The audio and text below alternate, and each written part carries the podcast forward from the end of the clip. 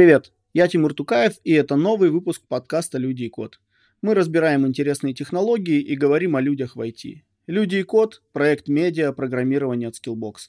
Ссылки на наши медиа и соцсети вы найдете в описании. Сегодня мы поговорим о том, как устроена комьюнити разработчиков ядра Linux. Что сделать, чтобы начать контрибьютить в него, как корпорации пытаются влиять на решения сообщества и почему токсичность Линуса Торвальца – это миф. Наш сегодняшний гость Алексей Гладков. Для начала хотел спросить, чем занимаешься, где работаешь, над какими примерно задачами, ну, имеется в виду, помимо того, что контрибьютишь в ядро Linux, если есть еще какие-то вещи. Ну, я работаю сейчас в компании Red Hat, занимаюсь внезапно ядром, ну и моя работа – это namespace, моя область специализации, если так можно сказать. В основном занимаюсь, да, namespace и виртуализацией. Ну, виртуализацией не не то что QEMU и вот виртуальные машины, а namespace, контейнеры, изоляция, вот это. Я так понимаю, пишешь э, на C в основном. Ой, о чем я только не писал. Ну, сейчас, да, на C. А вообще давно присоединился к ядру Linux, то есть и как давно попал в Red Hat, как все вот это получилось, сложилось в эту историю? Ну, собственно, ядром я занимаюсь как хобби довольно давно, и, собственно, ядром как на зарплате я занимаюсь последний год. Вот. До этого я был на совершенно других проектах, но так.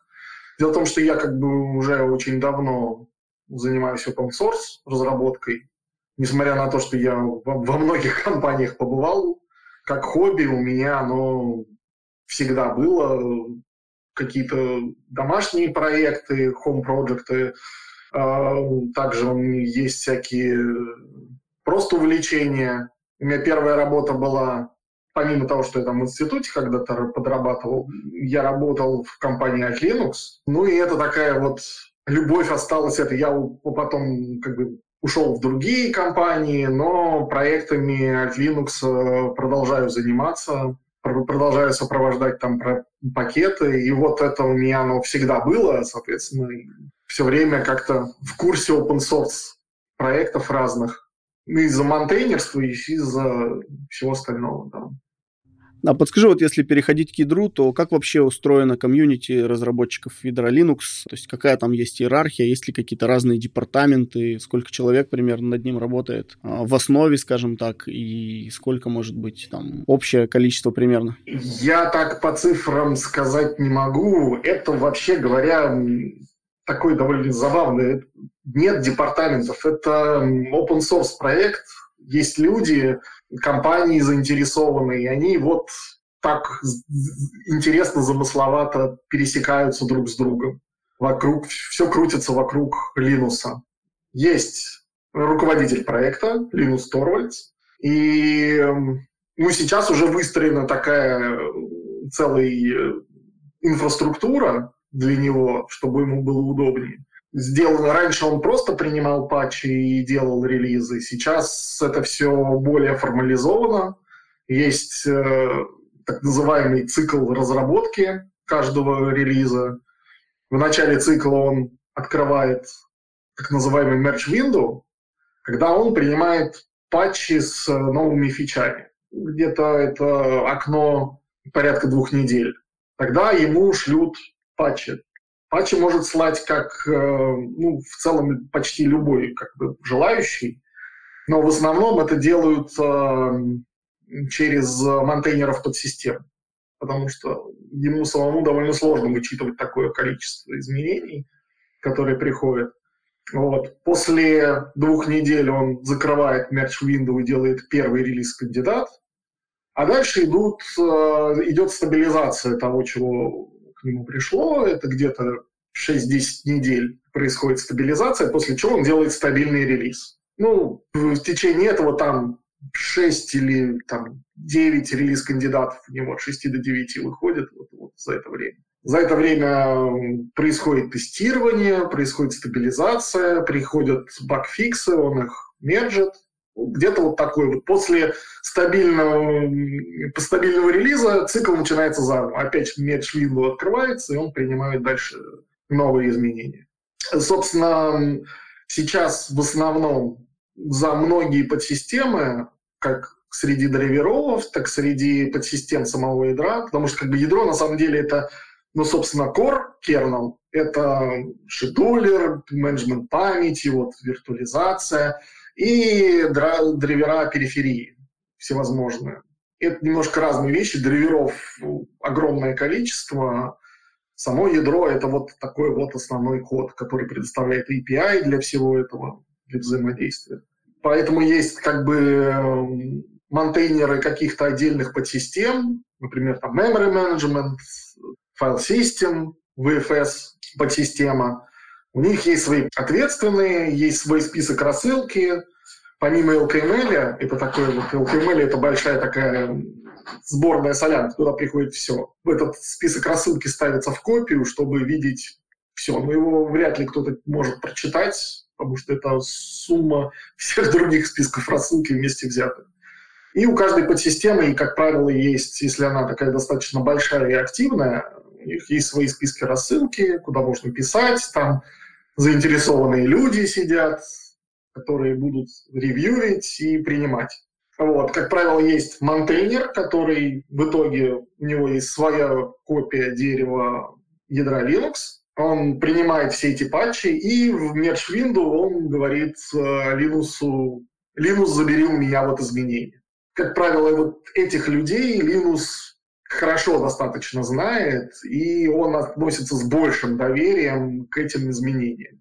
Я удивляюсь работоспособности этого человека, потому что он продолжает вычитывать, и он может тыкнуть носом человека и сказать, нет, вот ты мне присылаешь, вот здесь неправильно. То есть он, э, я много раз видел, как он, он прочитывает эти патчи, а это сумма там по memory management или там про там, каким-то менеджменту сигналов. Он там, нет, вот здесь вот точно рейс так точно неправильно. Вот, значит, он прочитал эту портянку, которая ему пришла, и он продолжает просто отвечать на письма, то есть он подписан на кучу списков рассылки, он читает обсуждения, он анализирует, что там говорят, он может как бы э, предложить изменения, то есть он участвует и пишет код, ко всему прочему. То есть э, этот человек, я не знаю, сколько, сколько жильный, и я просто несколько раз слышал в каких-то изданиях про то, что как бы Linux это просто фасад и менеджер, он больше ничем не занимается. Это вообще не так. Я не знаю, он, он пишет код, он ревьюет, он может э, предложить какие-то изменения. То есть он прям и плюс ко всему он делает всю вот эту вот э, сложную работу по принятию новых изменений, по организации всего этого. Просто непонятно, как он это умудряется делать. Слушай, а есть вот помимо списков рассылки и обсуждений в них, э, есть ли какие-то форматы, может быть, онлайн-встреч, где люди голосом общаются, может быть, а, основа разработчиков, да, или еще кто-то, когда принимаются какие-то решения, вроде того, что, например, давайте там на Rust попробуем какие-то вещи писать, или вот, ну, вот подобные какие-то такие серьезные моменты, или это все текстом решается? А, есть э, периодические конференции ежегодные, вот. Э, я просто как бы молодой зеленый, я, по сути, так год прям вот плотно этим занимаюсь. Я туда не ездил никогда, потому что как бы, ну, энтузиасту как бы участвовать. Сейчас, правда, это все онлайн происходит, но все равно как-то там вроде бы какие-то ну, нужно за билет платить мне, чтобы просто послушать тех людей, с которыми я могу пообщаться в рассылке. Ну и потом как бы результаты этих разговоров это не секрет, они потом выкладывают и записи, и потом родмапы какие-то у людей формируются на дальнейшую разработку, что нужно сделать. Поэтому это все равно все будет открыто, и это все равно все будет еще тысячу раз переобсуждено, я туда не хожу. Но они есть, и там Грег, там Эрик Бидерман, я знаю, очень участвует, общается, да. То есть, если хочется с ними пообщаться вот так вот, можно послушать. А Linux сам принимает решение относительно того, ну, какие вещи, какие патчи там, изменения принимать, не принимать, или есть еще какие-то демократические, так сказать, механизмы голосования, которые помогают, э, ну, может быть, оказывать давление на него, да, или просто влияние, к которому он прислушается? Вот давление на него оказывать вот это вот как раз прямой путь, чтобы тебя послали куда подальше. Этот человек не гнется, его можно убедить Не можно дискутировать, но не упираться. Вот все вот эти вот разговоры, когда он кого-то там, а, Линус кого-то послал. Ну, во-первых, Линус очень вежливый человек. И, как и любого человека, его, конечно, можно довести. И, как правило, когда, он шлет куда подальше, этот человек просто не хотел слушать. Я несколько раз с ним общался, и вот он объясняет. Он тебе раз объяснил, два объяснил. Если ты продолжаешь упорствовать, он начинает как бы терять терпение. Ну, пойди почитай. Ты говоришь, нет, ну вот ну, я до такого не доводил, я как бы, когда мне Торвальдс говорит, пойди почитай, надо пойти почитать. И, как правило, он оказывается прав. У него опыта больше, и зачастую он, он верные вещи говорит. Не можно поспорить, сказать, вот архитектурно давай мы не так сделаем, и если ты приводишь аргументы, а не упорствуешь просто риторически с ним, то он может их воспринять вполне и поменять свою точку зрения. Ну, как правило, она у него обоснованное, то есть, может быть, ты с ним можешь не соглашаться, но его точка зрения, она не голословная. Он говорит, что вот так будет плохо, потому что, ну вот ему так не нравится. Можно попробовать сделать как-то иначе. Можно как бы вот сделать, ну, тебе так не нравится, давай попробуем вот так вот. Если он говорит, что мне вообще идея не нравится, ну, тогда, ну, все, да, вот он считает, что... Ну, как правило, Торвальдс – это такая последняя инстанция, его можно как бы к нему апеллировать, а, но прежде чем ты со своими изменениями до него доберешься, это будет еще вот, контейнеры подсистем, потом активные разработчики, твои патчи еще там. Если ты явный бред предлагаешь, тебя отсекут еще где-нибудь там в начале и не будут тревожить Торвальдса всякой глупостью. Потому что иногда, да, приходят люди и просто откровенную чушь предлагают, а вот ходят всякие легенды, что он очень токсично комментирует код, мол, то есть он в коде, мол, а, оставляет очень там злые, ядовитые там правки и так далее. Насколько это вот правда и насколько это участниками сообщества воспринимается как что-то ядовитое и агрессивное? Не знаю, я вот, я вот то, что только что говорил, эм, он никогда таких комментариев не оставляет, ну, как бы не делает, когда когда ты проявляешь какой-то интерес и гибкость, когда ты как нормальный меняемый человек отвечаешь и пытаешься как бы не... Проблема в чем? Потому что очень многие компании хотят продавить какие-то изменения. Что они делают? Они нанимают там, сотрудника, сотрудник пишет патч, когда он натыкается на какое-то вот нежелание его принять со стороны комьюнити, эти сотрудники как у корпоративные, а я хочу.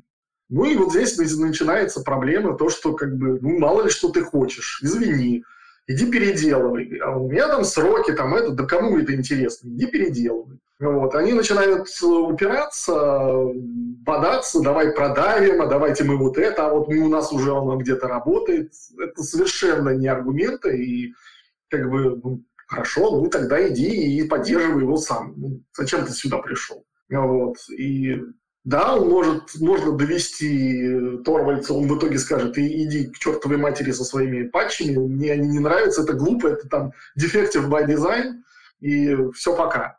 Вот, я не буду на тебя время тратить. Но, как правило, он всегда отвечает нормально. И, знаешь, я вот слышал много мест, где он отбревает людей, но отбревает он, с моей точки зрения, по делу. То есть, ну да, человек сам нарывался.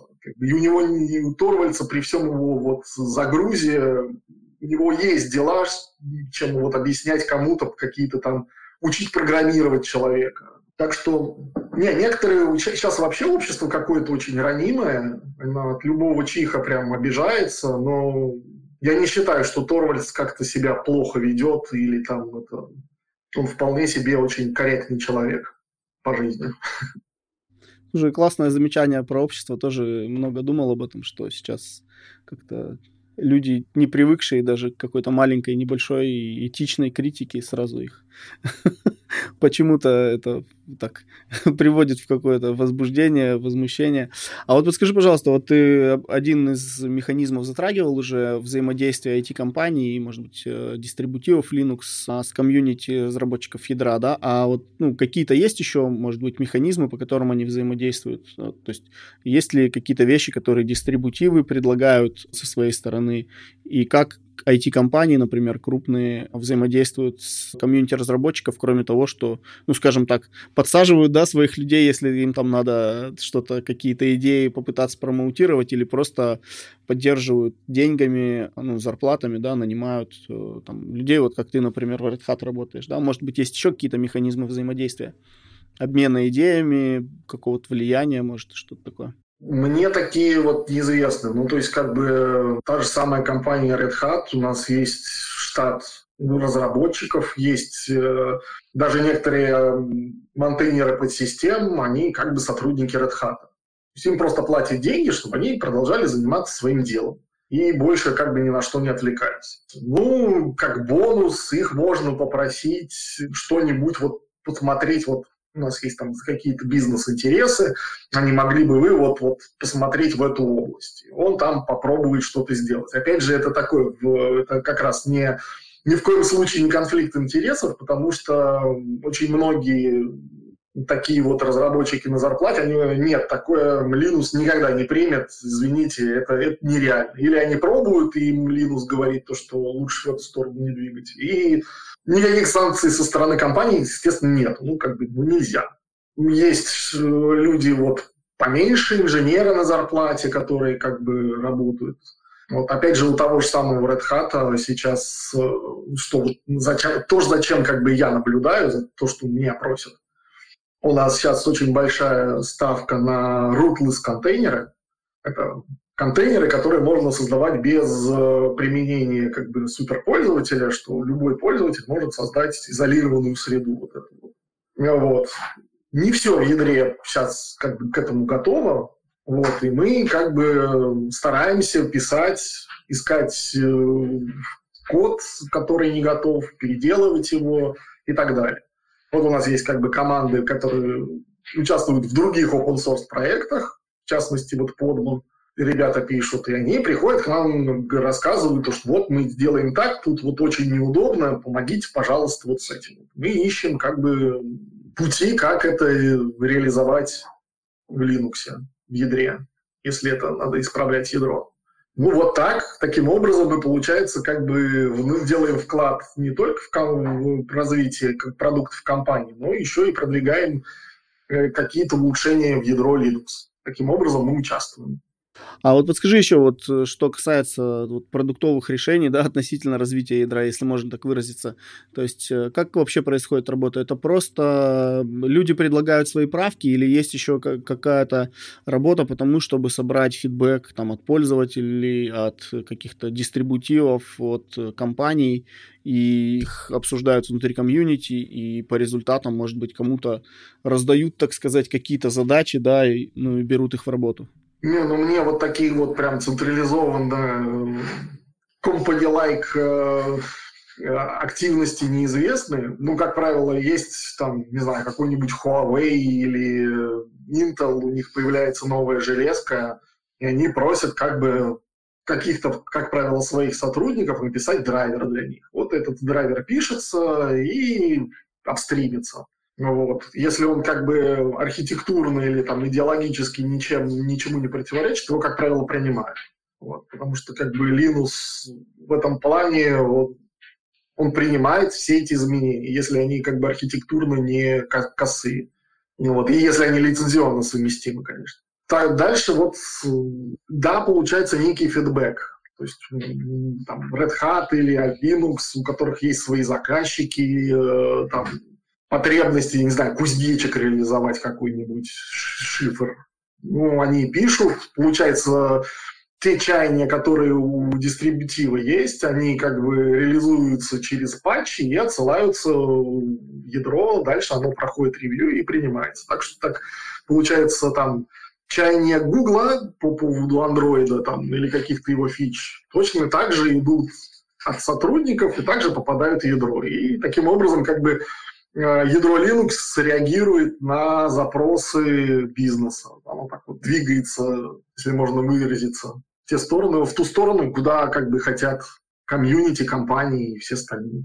А вот, э, по-твоему, насколько ядро Linux современно, да, и удовлетворяет, так сказать, потребностям, требованиям времени соответствует и хотелкам пользователей? И, может быть, есть какие-то проблемы с этим, который команда пытается пофиксить? Ну, оно монолитно. Многие ставят ему Торвальдсу этого упрек. С самого начала так было. Но я опять же согласен э, с Линусом. То, что он когда-то, как, отвечал, как он отвечал Тененбауму, что зато работает, в отличие от там, микроядра, которое тогда было популярно. Вот. Оно и сейчас популярно, Миникс вроде это реанимировался. И ГНУ что-то там выпускает вроде бы даже. Но Миникс реанимировался в третьей версии, когда, как, как, если я не ошибаюсь, он передал управление проектом какому-то другому разработчику, и тот часть подсистем таки внес внутрь ядра. То есть там как бы часть въехала, она стала чуть-чуть более монолитным, но более юзабельным стала. Я могу ошибаться, потому что давно смотрел, но вот э, там была проблема еще в Minix 2. Он, причем Тененбаум сам в своей книжке писал о том, что есть некие проблемы с производительностью из-за того, что файл систем находится в пространстве пользователя, и у тебя на каждую операцию чтения записи происходит по, по 4 переключения э, контекста туда-сюда. Поэтому как бы вот там были свои проблемы, я как понимаю, в третьем решили путем все-таки внесения части этого всего внутрь, и оно стало юзабельным. Так что как бы теория теория, а все-таки в ядре Linux это, ну, сейчас Ring сделали, который по сути является таким э, внесением изменений в пространство пользователя. Асинхронное вот это вот чтение записи выносится но в целом я так, мне сложно сказать, я, наверное, этот вопрос не смогу ответить, потому что ну, оно вот и есть, и ядро Linux сейчас самое фичастое ядро, какое есть. Что еще можно назвать? Там, Windows ядро и Linux из open source больше так. Поэтому сложно, как бы, извини, последнее, сложно сказать, он, оно и так успешно что переделать, ну, наверное, бы его, да, можно было бы попытаться как бы разделить на подсистемы, чтобы они как-то взаимодействовали. Сейчас ядро внутри больше похоже на ядро в ядре, потому что там свои треды, свои процессы, они что-то делают. Ядро само же порождает внутренние процессы, которые что-то там выполняют. Это частично видно в user space, если там PS набрать, можно видеть эти kernel треды оно отображается. Так что оно даже там довольно условно можно назвать монолитным, потому что как бы внутри все равно есть подпроцессы, которые что-то делают. Не знаю, не знаю, что здесь можно сделать лучше, потому что как бы вот это пускай Торвальдс решает. Я не настолько архитектор. А вот какие-то большие вызовы сейчас стоят перед разработчиками ядра, может быть, какие-то революционные изменения, которые хочется, ну, команда, да, основ, основная команда разработчиков решила а, применить, внести, например, в ядро, или вот каких-то таких больших big issues, да, таких нет сейчас. Или что-то есть, вот что может быть длительность там в год, в два, в три, в четыре, в пять, там, может быть, в десять, а, ну, внесено в roadmap, да, и хочется это реализовать. Ну вот сейчас есть некое такое движение в сторону раста, добавление его. Его, наверное, добавят для драйверов. Вроде бы к этому все идет вполне себе. Вот. Но так я больше не, особенно не вижу. Как правило, изменения такие вот революционные ну, стараются не применять, потому что это тяжело ревьюить, тяжело потом поддерживать. Это, как правило, так вот происходит маленькими шажочками. Тот же самый Юринг добавили, ну, потом сейчас дорабатывают, потом на него что-то переводят. Вот был э, этот ЕБП, ЕБПФ, внедряли. Вот его тоже сначала сделали, сделали вроде бы как это Беркли фильтр, потом Extended, Extended Berkeley фильтр, и вроде бы это было сначала для пакетов, теперь оно для трейс, для Э, системных вызовов, и так постепенно, ну, как бы такая виртуальная машина в ядре развивается. Тоже так постепенно. Может быть, кто- кто-нибудь начнет псевдокод на BPF этом писать. Интересно. А вот подскажи, пожалуйста, про Rust, раз уж заговорили про Rust, какие аргументы выдвигают да, противники и сторонники добавления Rust ну, в качестве одного из языков, на котором какие-то части и компоненты пишутся? Я общался с э, несколькими товарищами, вот как бы генералами, которые монтейнят подсистемы, и в частности вот слышал, для э, драйверов там достаточно все просто, ну, относительно. Тем, что есть интерфейсы ядра, которые, для которых пишутся вот эти вот обвязки для определения, чтобы можно было прокидывать их в Rust и использовать в Rust. Вот. И дальше происходит просто их использование. У тебя весь модуль как бы просто хочет, ну, использует Rust сам по себе.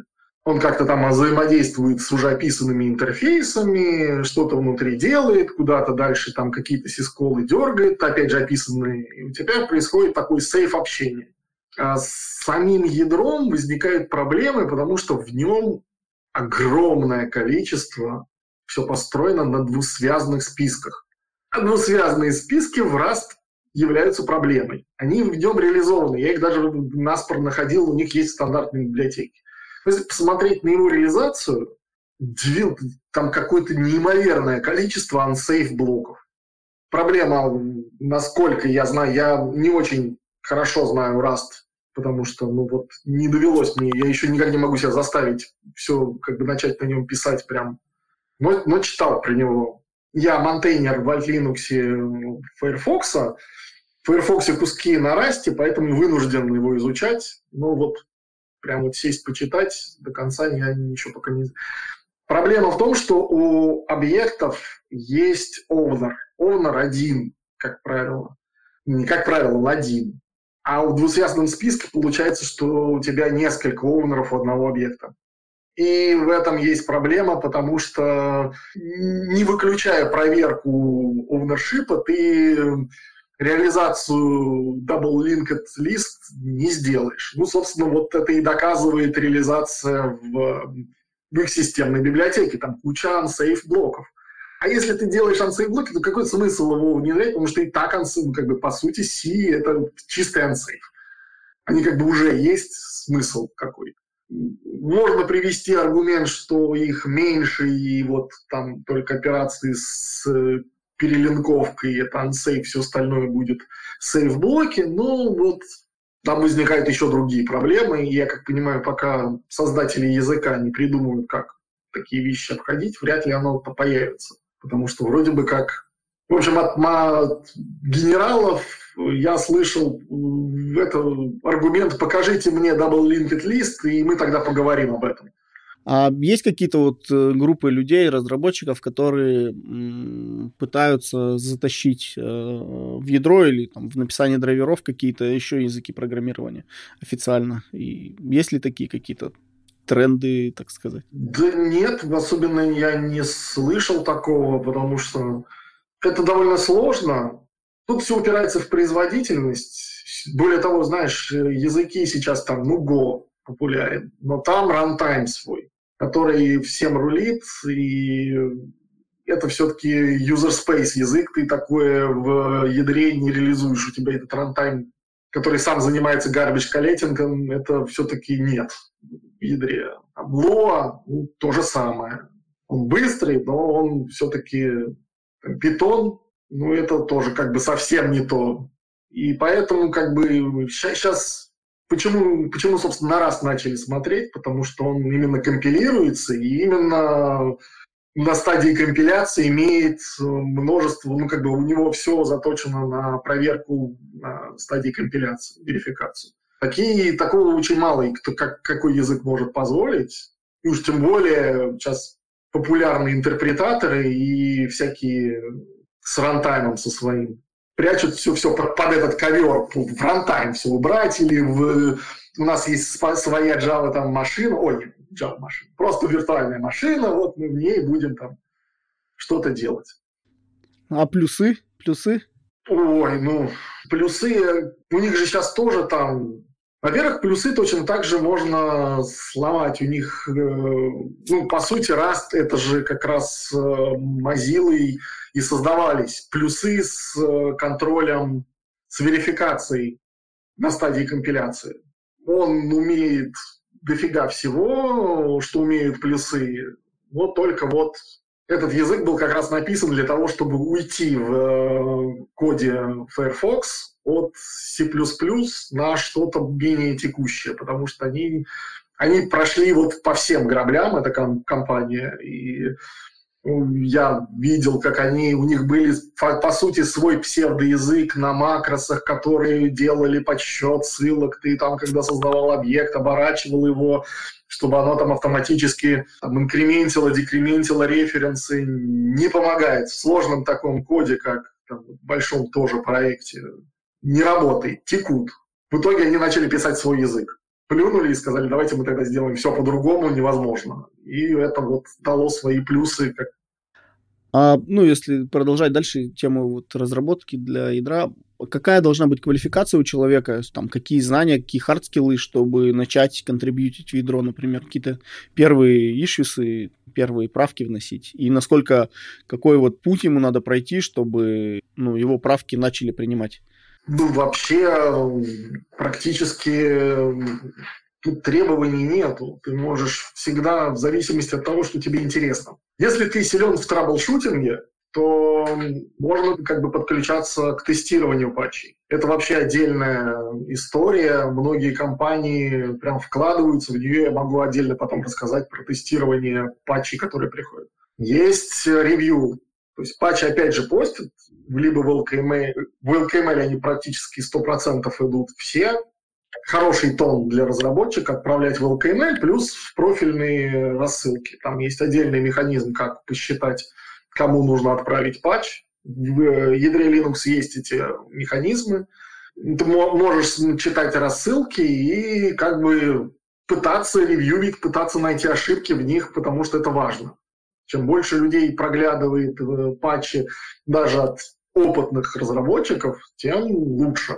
Иногда находятся совершенно дурацкие ошибки, опечатки или вот это где-то забыли. Это я отправлял патчи, где ну, просто забыли там освободить указатель, освободить структуру. Ну, вот.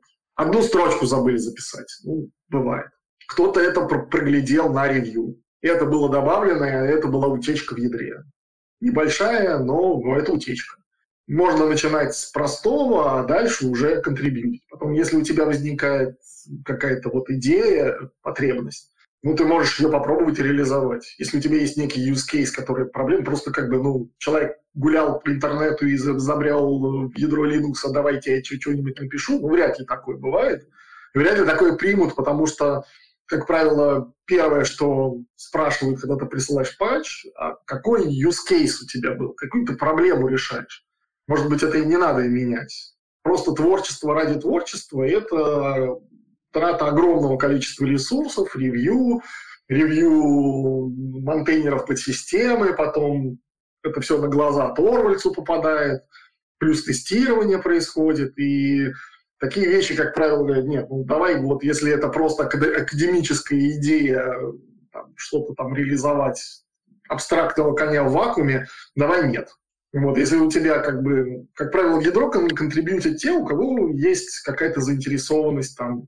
Если у тебя есть проблема, которую надо решить, или идея, как что-то улучшить, увеличить скорость или там оптимизировать, ты приходишь с этим патчем, начинаешь писать, высылаешь как бы там, первую версию, тебе ее отревьюют, скажут, где ты не прав, ты высылаешь вторую и так далее. То есть там можно как бы, ну я, собственно, примерно так и начал. Я начинал писать патч, потому что мне не нравилось, как выглядит прок, прок FS.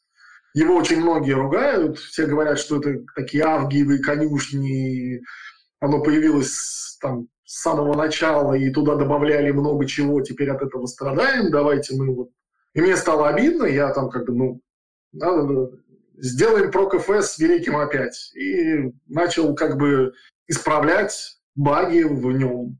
И вот там, оказывается, появились люди, которые страдали примерно от тех же самых проблем, они подключились, мы с ними поговорили, нашли общий знаменатель для наших изменений, и мы начали как бы вот уже вместе там с, с автором делать патч-сет такой большой. Вот. И, но я, у меня не было никакого опыта, я работал в других, там, в другом компании, не связанную вообще с open source, и занимался совершенно другими проектами, просто в свободное от работы время по вечерам сидел, писал. Ну, в итоге оно Linux и там не, не, некоторые другие разработчики увидели в этом большой профит, и они это дело забрали, теперь это есть. Вот, то есть как бы есть, опять же, если люди, какой-то человек имеет такое хорошее мышление, умеет структурировать информацию, огромная надобность в документировании. Люди документируют, есть э, директория documentation, туда хорошо бы писать. Просто не все разработчики могут, ну, они в своем супе варятся, им кажется это очевидно, на самом деле нет. Я очень много слышу то, что вот, а вот это нигде не написано. Я вроде бы, знаешь, так это же понятно, это все знают вроде бы из тех, кто в ядро контрибьютит, что оно вот так. Но как бы пользователь user space не всегда знает, поэтому нужно как бы вот это документировать и помогать разработчикам это делать, потому что они иногда просто не видят проблемы в отсутствии документации на, что-либо. Так что просто берешь, идешь и делаешь, если хочется. Если прям вот это. И комьюнити, как правило, оно очень... На самом деле оно очень доброжелательное. Я не знаю, это просто э, какой-то, кажется, страх перед э, тем, что там, ну, там действительно сидят умные люди, очень умные люди. Если с этими вот ревьюерами, монтейнерами поговорить, ну да, они, они видят проблемы в таких местах, которые вот никогда бы не подумаешь. А вот здесь вот у тебя с этого, вот это вот уйдет на другой процессор, и у тебя здесь будет рейс. И вот тебе, они там думают в каких-то других плоскостях, они могут увидеть ошибки в таких местах, где никто бы, вот, обычный user space разработчик никогда не увидит. Вот, с ними очень интересно на эту тему общаться, потому что это прям вот новый класс. Это. И, наверное, люди этого боятся, то, что тебя как бы, ну, ну да, они как бы ткнут тебя носом, скажут, вот это, это бред. Но тебе надо почитать и понять, разобраться. Если ты этим вот готов заниматься, готов как бы признать, что ты вот неправильно делаешь, а, как правило, это всегда случается, когда ты начинаешь контрибьютить. Как очевидно, человек приходит из space, а там э, немножко другие проблемы. Ядро работает по-другому, тебе никто не подстрахует. Если у тебя утечет какой-нибудь дескриптор, тебе ни, никто не поможет. Там, ядро тебе другого ядра нету, чтобы освободить память. Поэтому тебе приходится вот самому про все это помнить, думать, там как-то учитывать, ставить локи для того, чтобы оно там параллелилось или не параллелилось. Все вот это вот, как правило, у всех возникают проблемы. То есть тебе надо как бы понять, что ты, как правило, напишешь неправильно. Первый патч наверняка тебе скажут, что он неверный, если он не, не две строчки, конечно, там занимает. Но надо когда это воспринимать и начать самообразовываться в эту сторону. Может быть, некоторые считают, что это сложно или, там, не знаю, ах, они такие плохие, они не хотят принимать патчи. Нет, они, они не плохие, они просто видят проблему. Вот, вот так. А кто вообще вот, ну, самые ключевые люди, да, в проекте разработки ядра, вот, помимо Линуса Торвальца, да, который, очевидно, да, лидирует всю эту тему, вот, кого еще стоит знать? Общественности, да, так скажем, чей вклад достаточно большой, а, там, стабильно, постоянный, о работе которых, ну, таких вот людей стоит знать, там, общественности, да, широкой? Ну, это, как правило, вот э, монтейнеры основных подсистем, потому что они вот такие вот генералы, которых, например, за VFS отвечает Элвира. Это такой э, мастодонт, можно сказать. Он... Я когда вот работал, как делал изменения с проком, я... Он несколько раз приходил, и ну, он... на него очень много всего падает. Это все файловые системы, это кластерные подсистемы, это что-то там in memory, плюс он как бы, они, как правило, занимаются не только, как бы они монтейнят одно, но участвуют во многих других патчах. Это огромный поток, и вот он, пробегая мимо, тыкнул мне просто в строчку, и вот это не так. Ну и такой вот я сидел, я читал три его предложения, которые он мне написал в письме.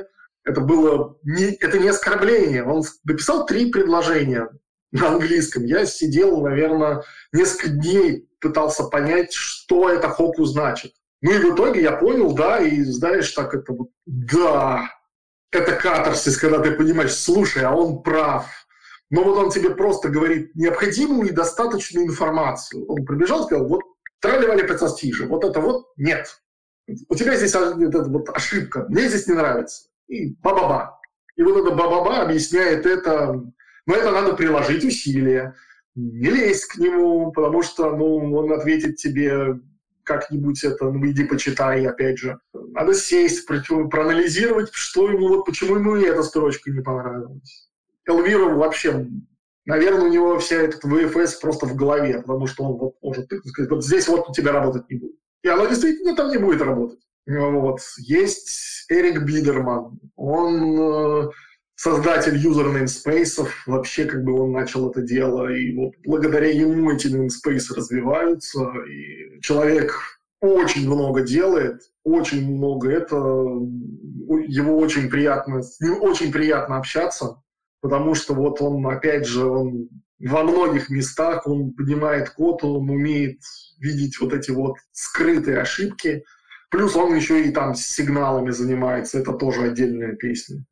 Есть Олег Нестеров, наш соотечественник, тоже делает э, потрясающую работу. Он много где, это он тоже с сигналами.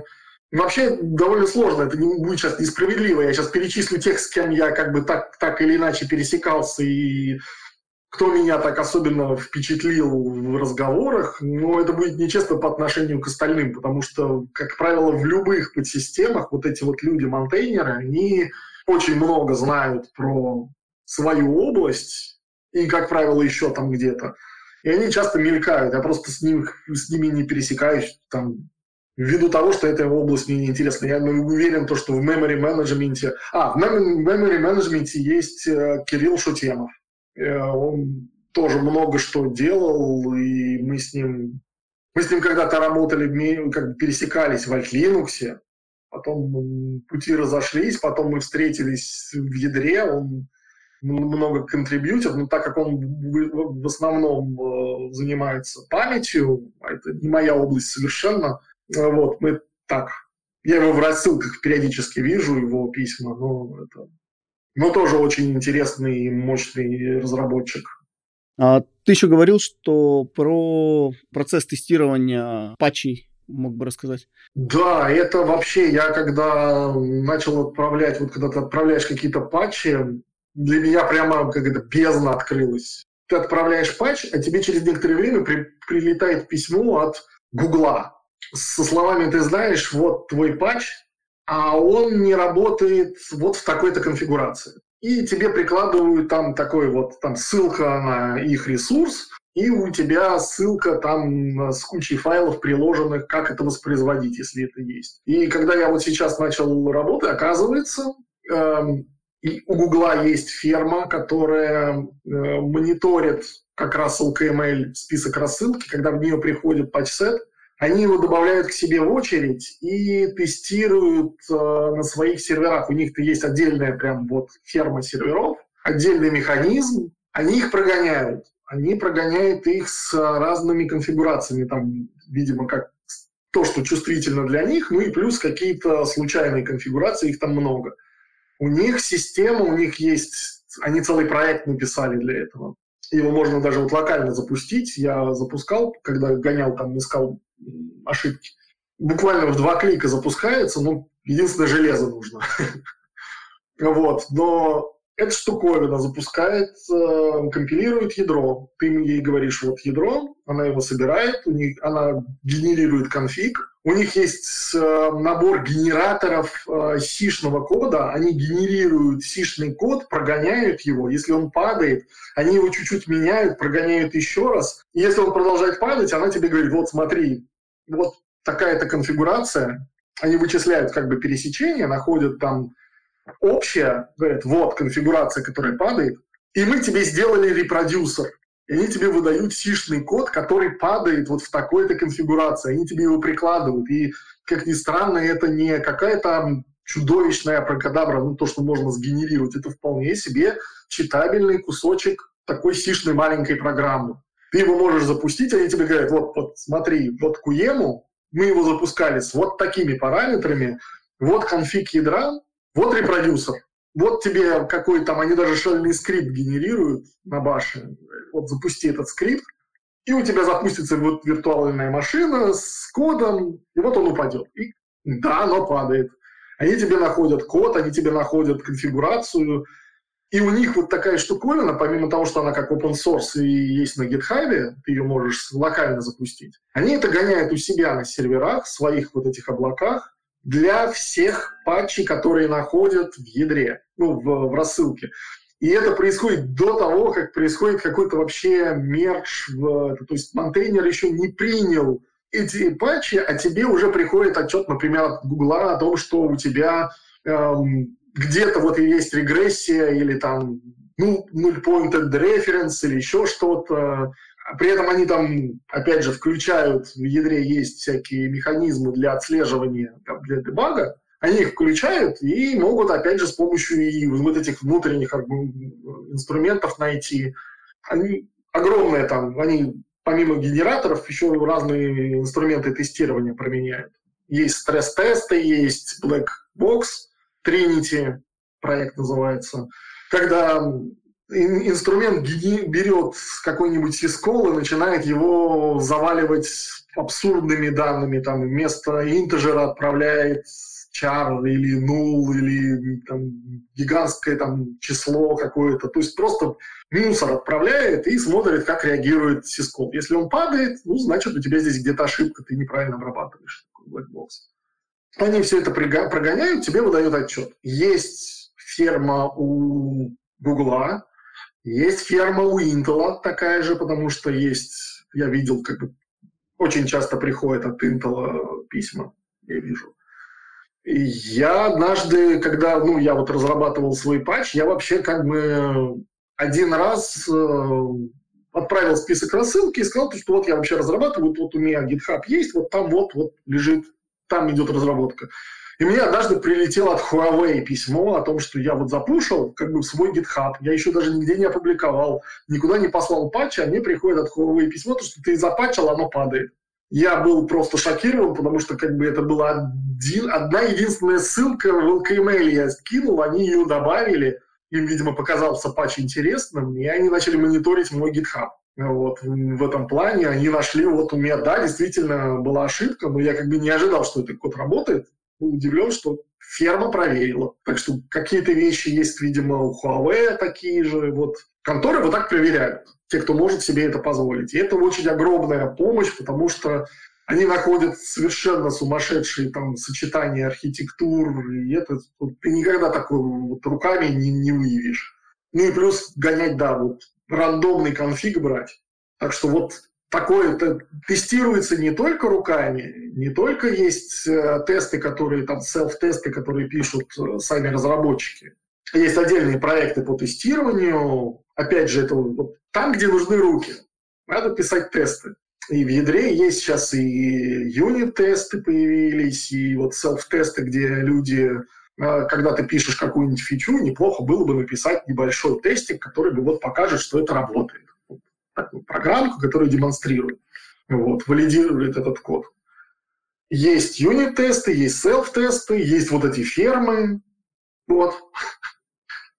А подскажи, вот э, какие еще проекты открытые считаешь важными, классными для комьюнити? Там особенно мог бы выделить, например, помимо ядра.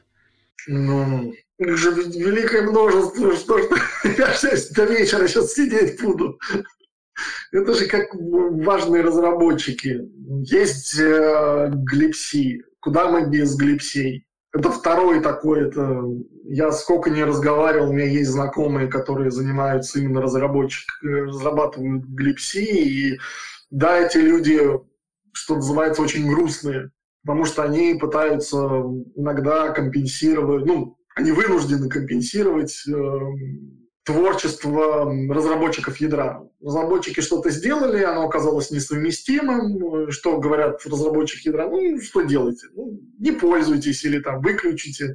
Или мы потом это поправим, или правят следующие версии. Ну, так не бывает для space, это фатально, если это будет. И вот это все учитывается в ядре, в ядре, в глипси, они думают, как вот это вот обойти, где можно, если версия несовместима, может быть, самим реализовать, там еще что-то. Это вот это люди, которые такую гигантскую прослойку делают, великолепную. Это очень сложно. Ядро идет вперед, они совместимость, они сонейм делают. Это невероятно. Есть компиляторы, компиляторы, понятно, отдельная каста людей с, с великолепным мышлением. Вот.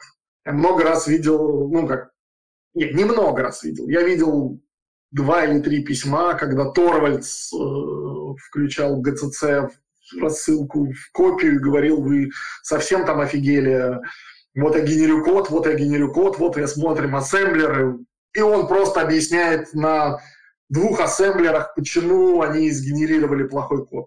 Это вот, ну это же очевидно, вот здесь вот, вот вы не сделали оптимизацию. Как он это понял? Нет, я понимаю, что он на ассемблер смотрел, но вот как он это нашел, я не понимаю. Опять же, к вопросу о компетенции Торвальца. Видимо, у него в голове такая же ферма, как у Гугла. У него, наверное, просто процессор там, этот эмулятор стоит, и он может прям так смотрит и говорит, вот это вот будет... Вот если код написать вот так, ассемблер будет оптимальный. Мое почтение такие вещи видеть. Слушай, а подскажи, вот, ну, вот какие-то есть принятые инструменты, помимо гита, да, сервисы, программы, которые используются в работе над ядром, а, ну, не, не каждым разработчиком в отдельности, а вот которые все используют, так, более-менее стандартные? Или помимо гита и рассылок ничего больше такого нет? Да, это настолько свободное комьюнити, что даже гид-то не является требованием Эндрю Мортон до сих пор не пользуется гитом. Он пользуется патчами и торболами. Он все это... У него все по старинке. Я к нему как-то заходил, он там, когда добавлял в свое дерево мои патчи, это было прям... Он говорит, там, пишет тебе письмо о том, что вот я добавил свое там гид 3 твою, твою работу, вот пойди посмотри, ссылка туда-то. Ты заходишь, там не гид, там просто вот какая-то своя иерархия каталогов, которые известны, видимо, только ему. Я так посмотрел, ну ладно, пожалуйста. А он как-то он, как, как-то это делает скриптами до сих пор. Так что даже это не является препятствием. Чему-то не нравится гид, не знаю. А у тебя у самого какой тулкит, то есть какая id или редактор кода, какие еще инструменты используешь? Вот именно в работе над ядром. Да я специально что-то такого не использую. У меня используется Vim. Я пробовал много чего, сейчас пока, пока Vim. А вот. Э, у меня некоторое время назад э, написал себе инструмент, как только начал работать с ядром, выяснилось то, что ну, довольно сложно ориентироваться по коду. И мы разговаривали много с э, Олегом Нестеровым, и ну, ядро, ты, ты, ты понимаешь, там огромное количество исходников. И мне Олег э, сказал такую вот вещь, то, что когда он занимается, например, процессами и сигналами, говорит, вот, вот я хочу посмотреть, есть э, структура, которая описывает, э, собственно, процесс. Он называется task, task подчеркивание struct. В нем есть поле PID.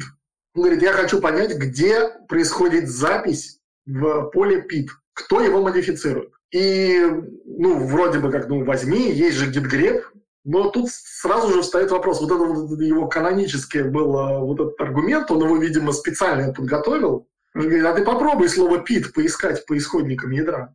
Это абсолютно бесперспективное занятие. Ты найдешь, ну, миллиард ссылок. И это, конечно же, сделать невозможно. Нужен инструмент, который понимает, что это именно вот надо, что надо поискать. И мы как-то довольно много времени, несколько месяцев провели в беседах на эту тему, и в итоге, опять же, придумали, не, придумали, забегая я вперед, лучше этого не делать. Мы придумали инструмент, который это решает, которым я теперь активно пользуюсь. Но придумали, опять же, благодаря Торвальцу. Потому что есть такой очень малоизвестный проект, называется Sparse. Его придумал Торвальдс, очень давно придумал. Он фактически написал компилятор C, но без собственной генерации кода. Это парсер э, языка C. И он его добавлял для как раз валидации кода в ядре. Кто что написал, э, что-то забыл, там какие-то неправильные конструкции. Он просто, просто Торвальцу захотелось, он написал свой парсер C. Это вообще, вот, вот, опять же, опять же ссылочка компетенции этого человека. Он реализовал стандарт C, реализовал макросы, разворачивание макросов, э, все вот это вот. И это не какое-то там очень маленькое подмножество, это то подмножество, которое способно переварить любой код ядра. И он добавил там некоторые макросы, э, вбил систему ядра, ты можешь просто взять и вместо э, GCC запустить вот как обертку вот эту вот штуковину. Он будет компилировать и проверять, или просто проверять вот это вот. Вот. Но основное его применение было такое. Он как бы перед, он вызывается как обертка над GCC, проверяет исходник и отдает GCC. Так что у тебя как бы происходит некая валидация дополнительная. Вот. Оно до сих пор есть, оно до сих пор работает, оно до сих пор поддерживается. И до сих пор Торвальдс комментирует, хоть он уже отдал этот код э, проект, как, как он сделал с гитом другому человеку, периодически он появляется в рассылке и говорит, где, он, где этот человек не прав. То есть он еще все равно следит. То есть он отдал, но все равно следит. И все равно это в его голове. Вот, мы взяли этот э, парсер и добавили в него такую вещь, как индексатор. То есть эта штуковина, зная, э, вот, запускаясь таким вот образом поверх GCC, разбирает код, индексирует все объявления и использование структур, понимает, в каком контексте они были вызваны, и после, как бы, вот ты прогоняешь его как вместе с компилятором, после этого ты можешь задать э, индексатору вопрос, где происходит модифи... там, разыменование указателя на task struct PID, и ты увидишь этот код.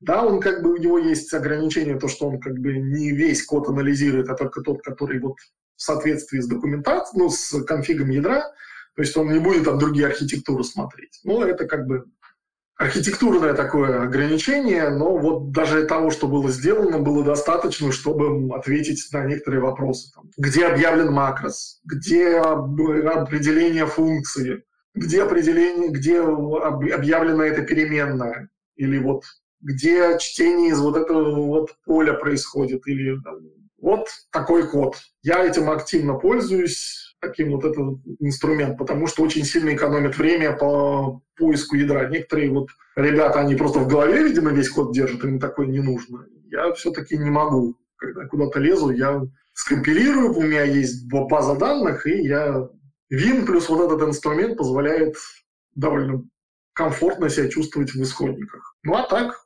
больше ничего специфичного. Ну, это можно назвать таким специфичным, потому что кому я не рассказывал про вот эти вот use cases мои, я говорю, ну ладно, сделай git grep, подумаешь, там, ну, там 10 файлов тебе покажут, ну какая проблема? Я говорю, так 10. В ядре, к сожалению, не 10. Я не могу так этим пользоваться. Это могут оценить только те, у кого исходников какое-то конское количество. А вот подскажи, насколько для тебя принципиально э, работать именно в таких в открытых свободных проектах? Испытываешь ли ты какую-то гордость, радость от чувства сопричастности к таким интересным штукам? Да, именно поэтому я и работаю. Мне много раз уже предлагали и в Google перейти, и в Amazon перейти. Я отказываюсь, мне это не очень интересно, потому что я был в коммерческих конторах я писал это, несмотря на то, что я как бы там, там используется open source. Все его используют. Но далеко не многие конторы вообще решаются этим заниматься. А что отдают, отдают очень мало. С моей, ну, вот, с моей точки зрения я вижу, что они делают, и как мало они отдают, если вообще это делают. И это прям это, плюс, к тому, а некоторые вещи ты не можешь отдать, потому что НДА, потому что ты этого подписываешь в самом начале, и все. Ты, ты некоторые вещи видишь, и вот видишь, это вот это такой вот общий код. Ну почему его не отдать? Нет, ну мы надо согласовать, надо подумать, мы это вот мы, мы это решим, и это может тянуться годами. Ты можешь этот функционал пытаться вытащить из-под НДА просто черти сколько времени, а как правило, менеджеры в этом особенного профита не видят, и поэтому это такое вялотекущая шизофрения происходит, ты их уговариваешь, они говорят, а вот, а вдруг это бизнес-интересы пострадают, а вот это, и ты так вот это, оно так и остается. И, а ты связанным, да, ты даже идею не можешь там кому-нибудь другому кинуть, что и так можно сделать, чтобы это кто-то другой реализовал. И у тебя вот этот вот получается такой... Ты даже намекнуть не можешь, потому что конфликт интересов будет. И вот это очень печально, это так не знаю, у меня это вызывало выгорание. То есть ты смотришь и такой, ну вот, ну вот днище, вот мы это делаем, мы это сделали, но никому не показали. Вот соседи, там, я не знаю, там, другие проекты пишут, что им тоже нужно, а сделать ничего не можешь. И вот сидишь так, и ты смотришь, ну, плохо быть вами, да. Вот. Это для меня open source это хоть как-то отблагодарить того же Торвальца за его работу. А подскажи, вот для тебя важна разница между философией open source и free software? То есть насколько ты погружаешься в эти там, тонкости, их священные войны и вообще насколько комьюнити разработчиков ядра ну, важны вот эти идеи Free Software Foundation, а, Open Source Initiative, да, и так далее, и так далее.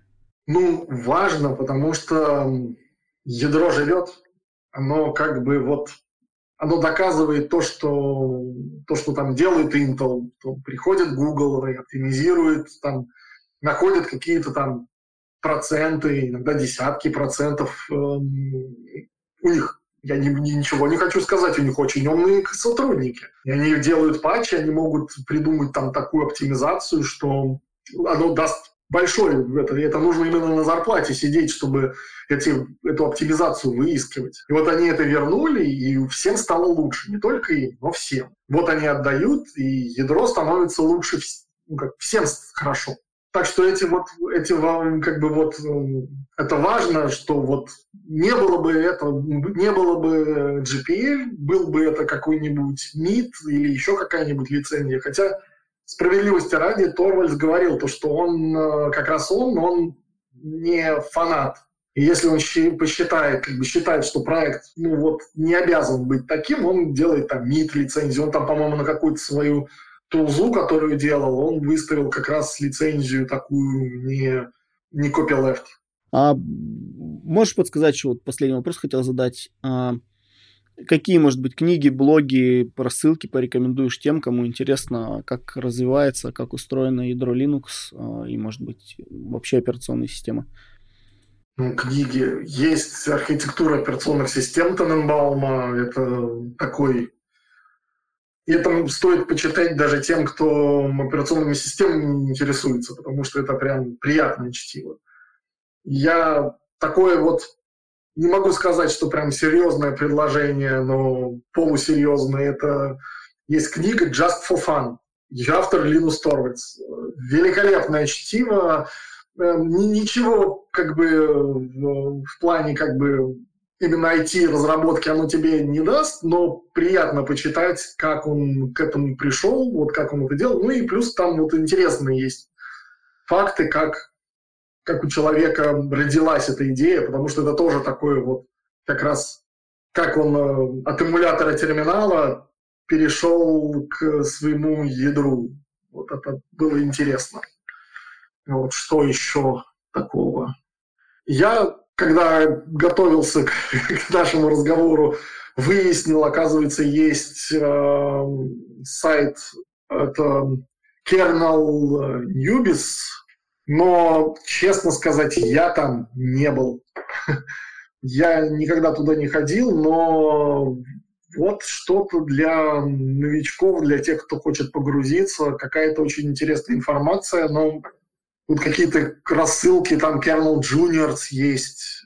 Вот, э, честно говоря, не буду врать, не пользовался никогда, но вот оно есть. Оно как бы вот есть э, умельцы какие-то, оказывается, сгенерировали.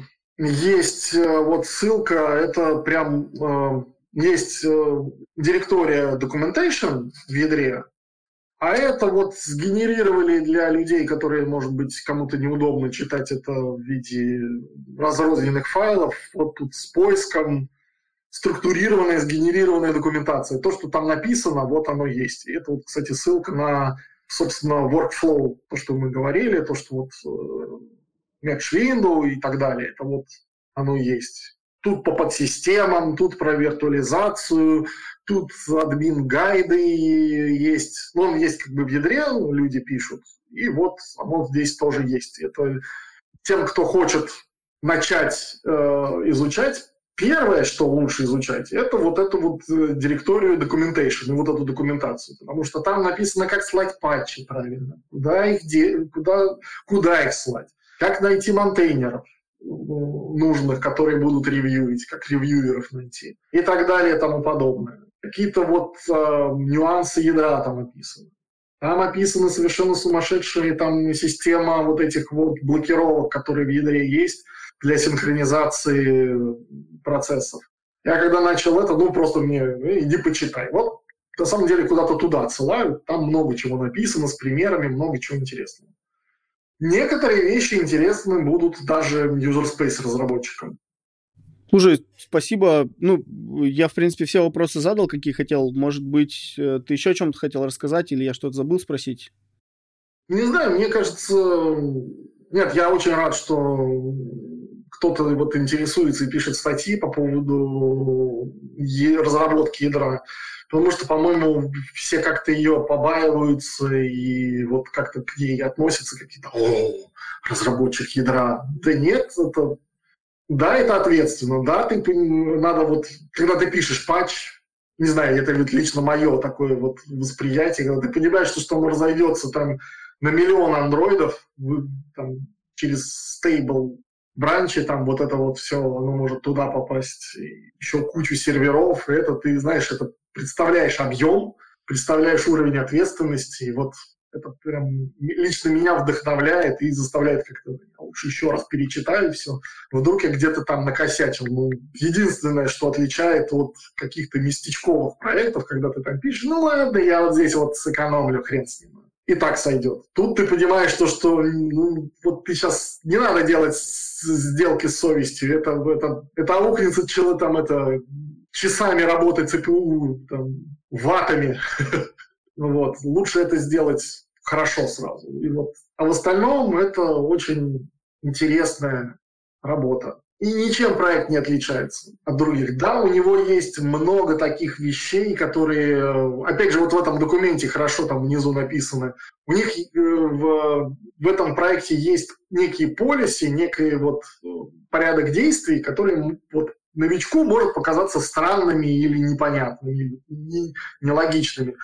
Но все в этом workflow продумано, и это для каждого есть свою реализацию. Я вот э, просто видел, участвовал э, в больших проектах с большой кодовой базой. И мне вот это вот там, давайте мы перейдем там на GitLab, потому что списки рассылки не работают. я вот сейчас смотрю, посмотрите на ядро. Какой бы проект ни был, он меньше, и ответственность меньше у вас с вашим кодом. Люди пользуются списками рассылками, и это работает. Я слышал э, у Торвальца на какой-то из конференций спрашивали, что типа рассылки устарели, а давайте мы перейдем на что-то другое. Да нет, они как раз вот почему там эти списки рассылки и обмен патчами по почте, потому что это работает.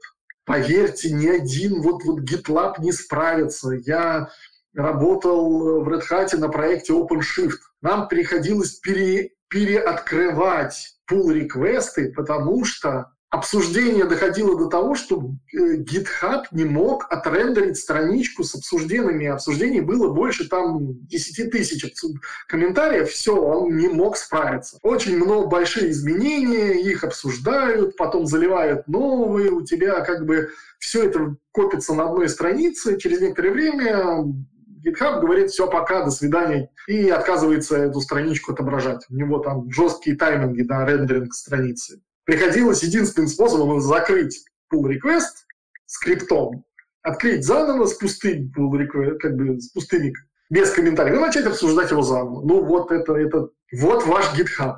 Ну, в, учитывая то, что некоторые изменения, вот тут какому-то патчу исполнилось 10 лет, То есть он вот 10 лет, там 43-я уже ревизия этого патча происходит, там какие-то сумасшедшие оптимизации. Я, я, честно говоря, не помню контекста, но вот я просто мелькал этот патч, и ему там даже в новостях где-то проскакивало, что у него то ли 7, то ли 10 лет ему. Ты представляешь, сколько там было комментариев. Если это все соединить в одно, ни одна площадка не выдержит, ни один этот интегр... это, эти среды, они полопаются. В ядре все сделано. Есть э, прекрасный ресурс, ну, я могу как бы вне интервью скинуть то, что я считаю вот это то, что было сделано прекрасного, и вот есть такой ресурс, называется Lori Kernel.org это такой open box. Ты можешь зайти в какой-нибудь список рассылки. Ты можешь вот открыть, там, не знаю, LKMail. Ты просто кликнешь, увидишь, там, во-первых, онлайн отображаются треды. Ты можешь скачать его в виде мейлбокса и начать отвечать. То есть даже будучи не подписанным, ты можешь найти письмо по... Там поиск прикручен очень... Ты можешь найти по ключевым словам. Просто по message ID. То есть тебе пришло, тебя включили в копию какого-то обсуждения – ты не знаешь контекста. Ты по message ID своего письма идешь вот в этот ресурс, находишь весь тред, все обсуждение, скачиваешь его в виде мейлбокса, используешь Mood или какой, кто Mbox поддерживает формат, любой, открываешь и включаешься в разговор. То есть там есть на основе вот этого вот э, лори, есть э, ребята э, из э, Linux Foundation. Я боюсь неправильно принести, произнести фамилию. Константин Рыбайцев, по-моему, есть. Он главный админ ресурсов. Он написал специальную тулзу, которая позволяет тебе э, через вот этот ресурс скачивать э, финальный подсет. То есть идет обсуждение там в этом же дереве, кто-то выкладывает новые версии, кто-то делает опрувы или там аки, наки добавляется. Вот ты можешь сказать, дай мне финальную версию, он пройдет по треду, найдет именно патчи, а не обсуждения, соберет их вместе и тебе выдаст именно вот как патч-сет. Гениальная вещь, очень удобно. Она называется B4, B4. Вот, и она, вот, я ее даже тоже монтейню в Linux, потому что это удобно. Оно, конечно, вот имеет, э, к сожалению, ее не сильно пиарят, но вот есть вот эта э, идея э, Inbox проект, где фактически письма закладываются в, в гид определенным образом, и у тебя получается такой там индексатор еще прикручен, такой проектик. Эм, очень удобно публичные списки рассылки туда закладывать. Закладываешь, у тебя автоматически появляется и поиск, и у тебя вот позволяют вот эти инструменты начинают работать. Если ты обмениваешься через список рассылки э, патчами, то это вот прям оно автоматизирует, оно позволяет найти, она вот... И вот таких вот вещей около ядерных довольно много, которые позволяют упростить работу с большим количеством писем, патчей. Это вот, к сожалению, не знаю, какая-то есть мания, говорят, что почта устарела. Нет! Вы просто не умеете ее готовить. Я тут соглашусь, мне кажется, электронная почта прям удивительно классный формат асинхронного общения во многих кейсах. Вот. В целом, слушай, ну, спасибо большое. Мне прям очень интересно было. Я давно просто вдохновлен идеями и FSF, и OSI, и за Торвальсом слежу, и Just for Fun читал, и Revolution OS, и там The Code Linux смотрел еще там году в 2007-2008. Вот. Мне прям интересно было всегда заглянуть под капот, что там комьюнити разработчиков происходит, и прям с удовольствием слушал твои ответы. Спасибо. Да не за что, обращайся. Итак, мы поговорили о том, как создается ядро Linux, кто такие мейнтейнеры подсистем и почему на Расте пока можно писать разве что линуксовые драйвера. С вами был Тимур Тукаев. Слушайте наш подкаст на разных платформах, подписывайтесь на email рассылку нашего медиа и соцсети. Все ссылки есть в описании. Также в описании мы добавили дополнительные материалы по теме от Алексея. Хорошей недели. Пока.